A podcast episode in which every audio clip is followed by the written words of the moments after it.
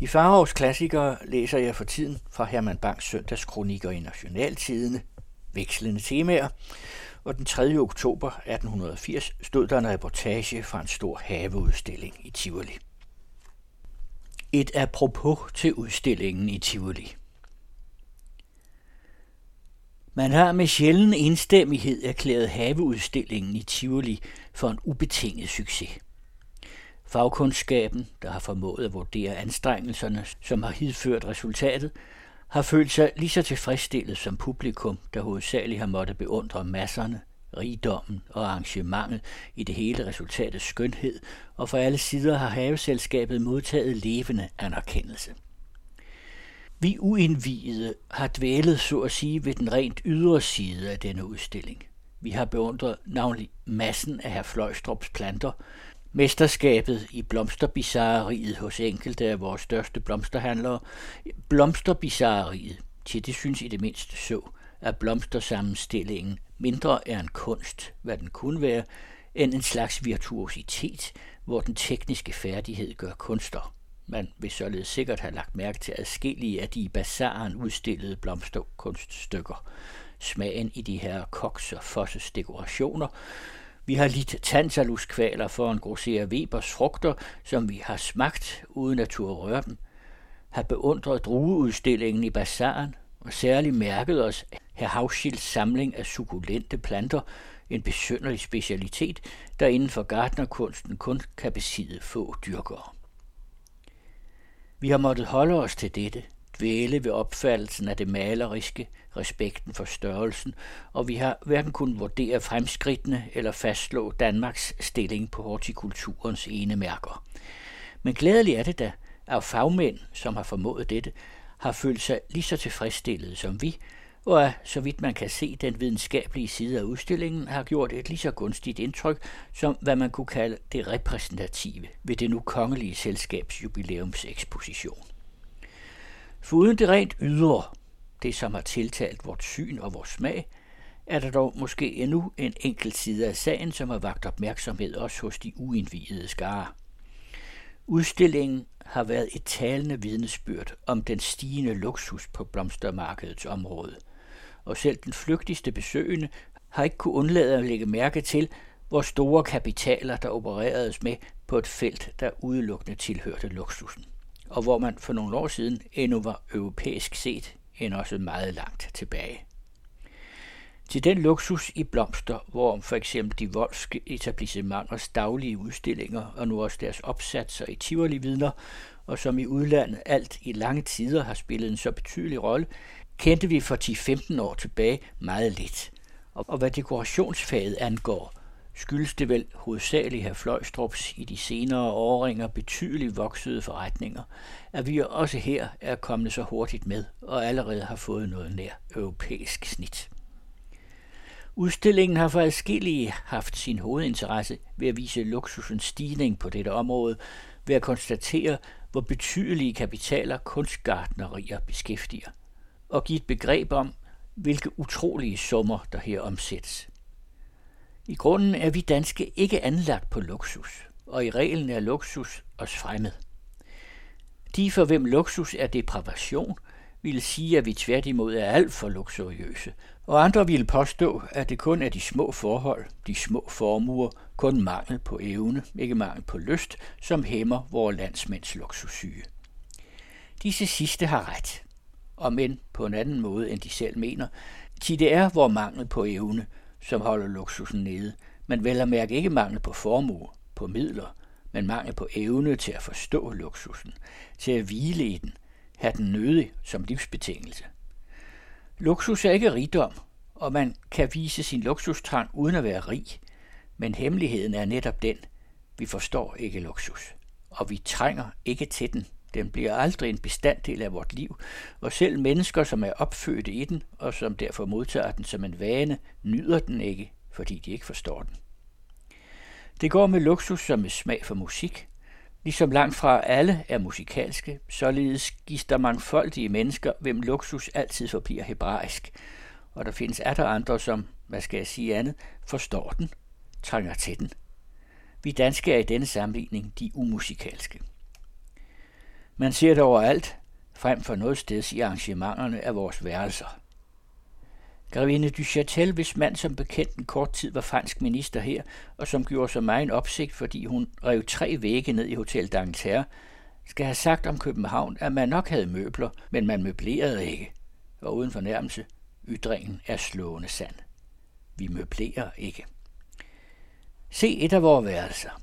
Nogle stole langs væggen, et bord foran sofaen, et bogskab, et gulvtæppe og nogle repsgardiner, stole til at sidde i, et bord til at læse ved, en sofa til at sove middagssøvn på, et bogskab til at sætte bøger ind i og tage nøglen af igen, gardiner til at skygge lidt for solen og under tiden et klaver til at spille på. Overflødige møbler? Ingen.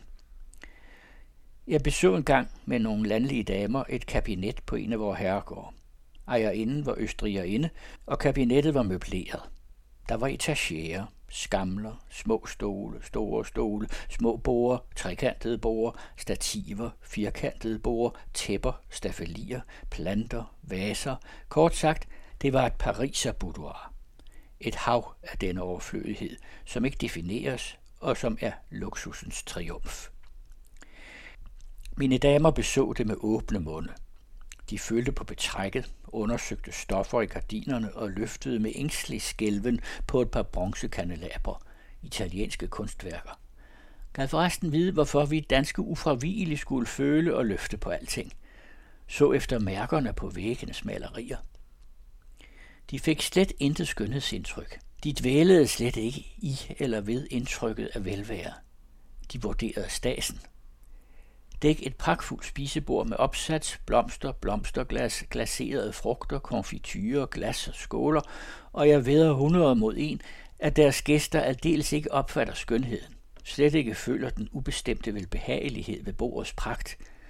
Endnu, mens de trækker handskerne af, har de vejet hver gaffel, vurderet hver skål og med øjnene sluk konfekten. Mine damer gik det lige sådan i herregårdskabinettet. De satte i tankerne det hele til auktion og misundelsen førte auktionshammeren. Og så, da vi skulle til at gå, løste den ene af dem alles fælles bundne tanke ved at sige som et punktum, der som balsam kunne mildne misundelsens sår. Ja, og hvad er det så til? Jeg se, det er netop sagen. Hvad er det så til? Det er ligesom musik, litteratur, skønne kunster og agurkesalat til for dem, som forstår sig på det. Og vi forstår os i reglen slet ikke på det. Det velvære luksus skænker er et vist ubestemt, og hvor natur vil bestandig omsætte dette ubestemte i mere bestemmelige faktorer. Jeg ved, at sagkundskaben har fundet meget fortrinligt på den snekerudstilling, som for øjeblikket er åben i udstillingsbygningen, og at det danske snekerarbejde overhovedet er særdeles fortrinligt, og det kunne aldrig falde mig ind at strides med dem, der forstår, hvad jeg aldeles ikke har forstand på. Men det synes mig dog, at selve den udstilling fortæller noget nær det samme om vort forhold til luksus. Jeg tvivler ikke på, at alle disse møbler er udmærket, netop holdt i stilen, smagfulde og hundrede andre ting, men ville det være alt for formasteligt at sige, at de måske var for samvittighedsfuldt holdte? At man, når man var et ægte barn af moderne luksus, måske ville savne de små afvielser fra stilen, der så at sige gør den fuldkommen. De små variationer, de fine nuancer, som nogle gang er luksusens liv. At man som elsker er overflødighed, der er luksusens væsen, i de monterede kabinetter, karakteristisk nok alle eller hovedsageligt alle spisestuer og herværelser, den massive, tunge og kolde luksusens tumleplads, forgæves søgte så at sige luksusens åndepust i det hele arrangement. Man finder for eksempel aldrig de små udefinerlige småmøbler, møblementets bagateller, hvoraf der i Brysler-udstillingens værelser vrimler, og som er den sande luksus dækkebørn. Der findes dog i København folk, der møblerer deres lejligheder, som til med møblerer dem luksuriøst. Men disse mennesker konstaterer måske endnu tydeligere end vi andre, at vi i grunden er fremmede for luksus. Ikke trænger til den. De opfylder deres hus med luksusvidundere, eller rettere, de lader deres tapisserer gøre det. Og så udelukker de samvittighedsfuldt sig selv fra den luksus, deres forfængelighed har skabt.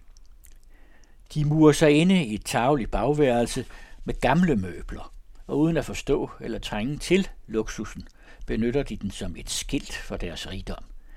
Til de mennesker, som ikke bryder sig om luksus for at hæve deres vellevende, kunne godt sætte meget pris på den, fordi den kan tjene deres forfængelighed. Men netop dette er luksus næsten altid er os et middel, for eksempel til at gøre opsigt, sjældent et mål. Lad det for endelig at vende tilbage til haveudstillingen blive let forklarligt, at blomsterluksus har taget et så betydeligt opsving.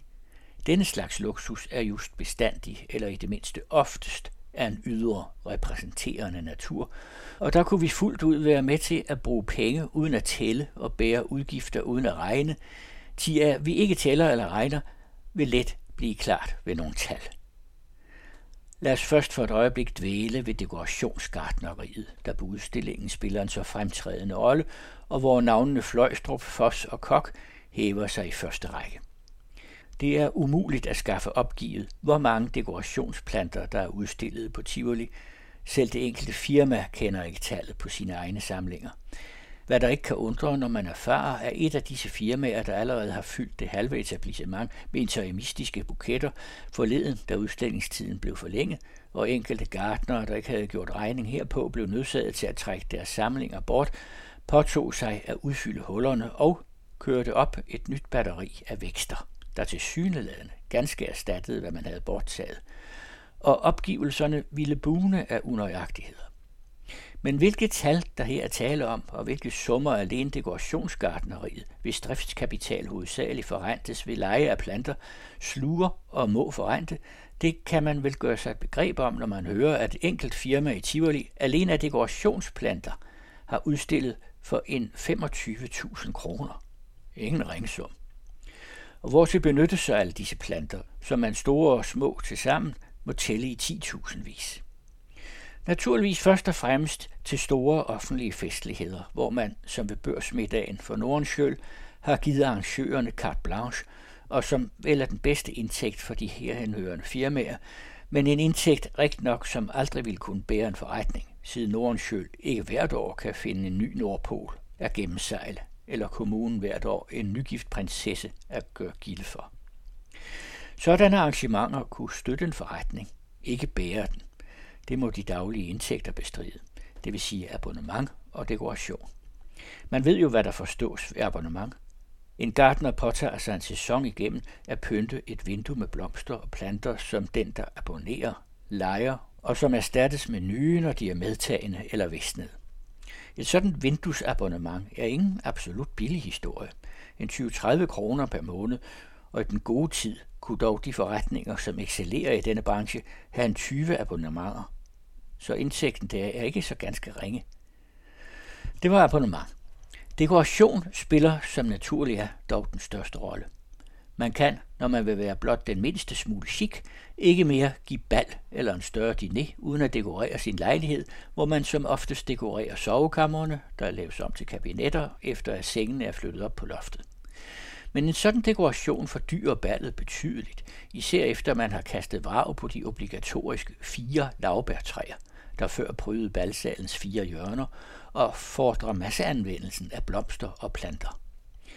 Den almindelige pris for en ordinær dekoration af en trappegang, et par omdannede sovekammer og en balsal er omtrent 100 kroner. Men man stiger i vort Faubourg Saint-Germain ofte til det firdobbelte og går under tiden de 1000 kroner meget nær. Hvad der ikke må undre, når man hører, at visse grevelige porte for at være fuldt dekoreret fordrer i det mindste ca. 200 store og små planter at en meteor på vores selskabelige himmel, som den ovenfor nævnte grevinde du Châtel, under disse omstændigheder på en aften kunne give adskillig mere end de højst lønnede af de embedsmænd, som herr Mondberg i sin valgtale benævner de rige, har at leve af et helt år, vil kun synes naturligt. Og i den gode del af sæsonen har de betydeligere forretninger hver dag et par dekorationer at besørge. Man danser meget i København fra jul til påske. Så er der dekoration af kirker til bryllup og begravelse, dekoration ved alle de tusind lejligheder, hvor man kan prale med en luksus, som ellers ikke har nogen værd eller høre med i deres liv, som udfolder den. Til netop dette er endommeligt for denne dekorationsluksus ved højtidlige lejligheder, og netop derfor kan den brede sig så stærkt hos mennesker, der udfolder luksus kun for næstens skyld. Langt større summer sluger dog naturligvis blomsterluksusen i sine utallige forgreninger – Først og fremmest, hvilke kapitaler nedsænker vi dog ikke årligt i jorden på kister, der langt fra altid gemmer levningerne af vores kære, hvem det har været sådan trang at medgive en sidste hilsen i nogle hurtigt visnende blomster. Man rutter i vores tid med ligkranse, lige så stærkt som et visitkort, og når man, som jeg i dette øjeblik, har for sig opgørelser fra adskillige forretninger, der velvilligt har opgivet mig visse tal, får man et stærkt indtryk af, hvilken udvikling denne kransemani har taget. Man sender kranse til mulige og umulige, ligesom i visse kredse, hvor man gensidigt ruinerer hinanden ved at give fødselsdagsgaver, ruinerer hinanden, fordi den ene bestandig vil overgå den anden, og derfor stadig lægger til på gavernes værdi. Således også her. Disse oprindeligt så smukke vennehilsner til afdøde, nogle simple blomster, bragte med venligt sind, er i virkeligheden blevet til en byrdefuld gaveudveksling, hvor den afdødes familie modtager blomster i hundredvis af kroner, som nedgraves i jorden, og hvor luksusen, her trædende i den gensidige forfængelighedstjeneste, driver sit vildeste spil. Det er ikke længere muligt at stille en kiste frem, som ikke er skjult af blomster, og selv på mine besøg på Vestre Kirkegård og på Sistens Kirkegårds 4 kroners kapel har jeg fundet kisterne så vidt muligt belagte med kranse. Værdien varierer, men selv den fattigste bringes dog nøde i jorden uden med en 5-6 kranse. Og et almindeligt menneske, hvis liv måske har været adskillige forpint af næringssovernes tårne, begraves ligefrem i roser. Og sender fremmede så ikke så mange kranse, at man mener at kunne være det bekendt, køber man den selv. Jeg har på assistenskirkegård hørt en samtale mellem to koner, hvor i den ene skulle have en søn begravet. Hun havde pansat alt sit tøj for at købe fem kranse. Hun kunne kun påregne fem fra bekendte, og mindre end ti ville hun ikke have. Det var mor, som begravede sin søn, og måske var det delvis moderkærligheden, der ville give sønnen det bedste. Men mange bringer de samme ofre kun for forfængelighedens skyld, og for dog at kunne være med i en luksus, som i de højere lag antager ligefrem gigantiske dimensioner. Eller hvad mener man vel om, at en nogenlunde anset mand ikke kan komme i jorden uden med en 50 kranse på sin kiste? Hver krans lavt anslået til en 5 kroner. Eller en begravelse i aristokratiet eller det højere bourgeoisie fordrer et kontingent af gennemsnitligt over 100 kranse, iblandt man finder rosenkranse midt i november og kæmpemæssige palmeblade året rundt. Blomstergaver, hvor det under tiden kan dreje sig om 100 af kroner for hver enkelt gave, og som bestandig repræsenterer en værdi af en snes kroner i gennemsnit. Jeg for mit vedkommende har oplevet par begravelser af høje embedsmænd, hvor man lavt måtte anslå de givende kranses værdi til mellem 2 og 3.000 kroner. Ret som om enkepensionerne virkelig var så rigelige. Der døde i København i 1879 efter stadslægens beretning 5.998 mennesker, og beregner vi for hver af disse lige blot seks kranse, hvilket gardner og blomsterhandlere anser for meget lavt, vil vi nå et tal af 36.000 ligkranse, foruden det langt større antal, var med hvor kirkegård prydes mellem årdag. Et af vores største etablissementer har opgivet i sidste november måned at have solgt 600 kranse til en pris fra 4 til 400 kroner – et noget mindre udsalg afsat i samtid 200 kranse til forskellig pris, og en meget lille forretning, der udsageligt henvender sig til den fattigere befolkning, havde i samme måned solgt 300 for 1 til 4 kroner stykket. Og der findes over 50 blomsterhandlere i København, cirka 100 gartnere i det hele. Gennemsnitligt solgte disse forretninger henholdsvis 400, 150 og 200 kranse om måneden, altså fra den ene forretning alene 4.800 kranse om året. Jeg vil ikke forsøge at addere sådanne tal. De taler tilstrækkeligt tydeligt uden additioner. Men nok om de kransene, som kun er den ene branche i blomsterhandlen, og for adskillige netop de betydeligste forretninger langt fra den vigtigste. Efter omtalt dekorations- og kranseluksus har vi endnu buketterne tilbage – en vidt forgrenet branche, som er vanskelig at kontrollere, fordi man her ikke kan henholde sig alene til de bussidende handlendes opgivelser, men også må tage den mængde blomster med i betragtning, som tilføres byen på torvet. Man møder desuden et utal af buketter. ligebuketter, brude, fødselsdags- og konfirmationsbuketter, cotillonbuketterne osv. osv. Der er desværre aldrig nogen lejlighed, hvor man ikke tør tilbyde en dame en buket, og hvor hun ikke vil takke for den med et smil – Buketregnen er lige så obligatorisk ved beneficer, der vender tilbage hvert år, som ved fremmede gæsters optræden. Og vi har mange fremmede gæster. Vi beklæder gravene med blomster og bestrøger brudeskamlerne med roser, og som det er gået med kransene, går det med buketterne. Efter at monsterbuketterne er blevet moderne, tilkaster man fansant sit visitkort skjult i et roseflor til 50 kroner, og er man ulykkelig nok til at kende en debutant inde på et af de private teatre, kan man ikke tilkaste den debuterende mindre end en 10 kroneseddel omsat i blomstertilbedelse. En middelstor forretning opgiver at have solgt i marts 175 buketter, og de største når i samme måned sikkert langt over 1000. Har må blive tale om millioner, som smuldrer hen. Guldstøv. Alene en enkelt gren af denne omsætning kan man nå tal, man ikke drømmer om, og rent ud væger sig ved at tro på. I sæsonens bedste periode kan et enkelt firma, der dog måske er specialist på dette område, sælge ugenlig 800 cotillonsbuketter, hvis gennemsnitspris må sættes til en krone. Ikke sandt? Når det gælder om at vise sig, kunne vi nok være luksuriøse. Til denne slags luksus, jeg gentager det, tilhører folk, som er luksuriøse for at vise sig, ikke fordi de elsker luksus og trænger til den.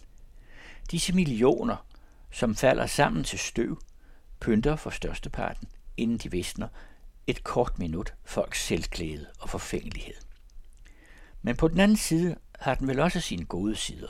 Den giver mangfoldige arbejde, enkelte nydelse, til blandt de mange, der plejer denne luksus af fremmede årsager, er der vel også nogen i det mindste, hvem den skænker en virkelig glæde. Til hvis liv, blomsterflor, blomsterduft og palmefyldte trappegange hører med, ligesom kakkelovnskroge og rare stuer hører med til vort folk, som trænger til luksus, ligesom vi almindelige mennesker trænger til hygge. For mange mennesker er det dog uimodsigeligt en dumhed at dyrke denne luksus, der kun har værd for dem for andres skyld – men der gives ikke nok folk, som er kætterske nok til at påstå, at man gerne må gøre dumheder, når man blot kan betale dem. Og råd, ja, det har vi vel. Jeg fortsætter med flere Herman Bangs vekslende temaer i de kommende uger.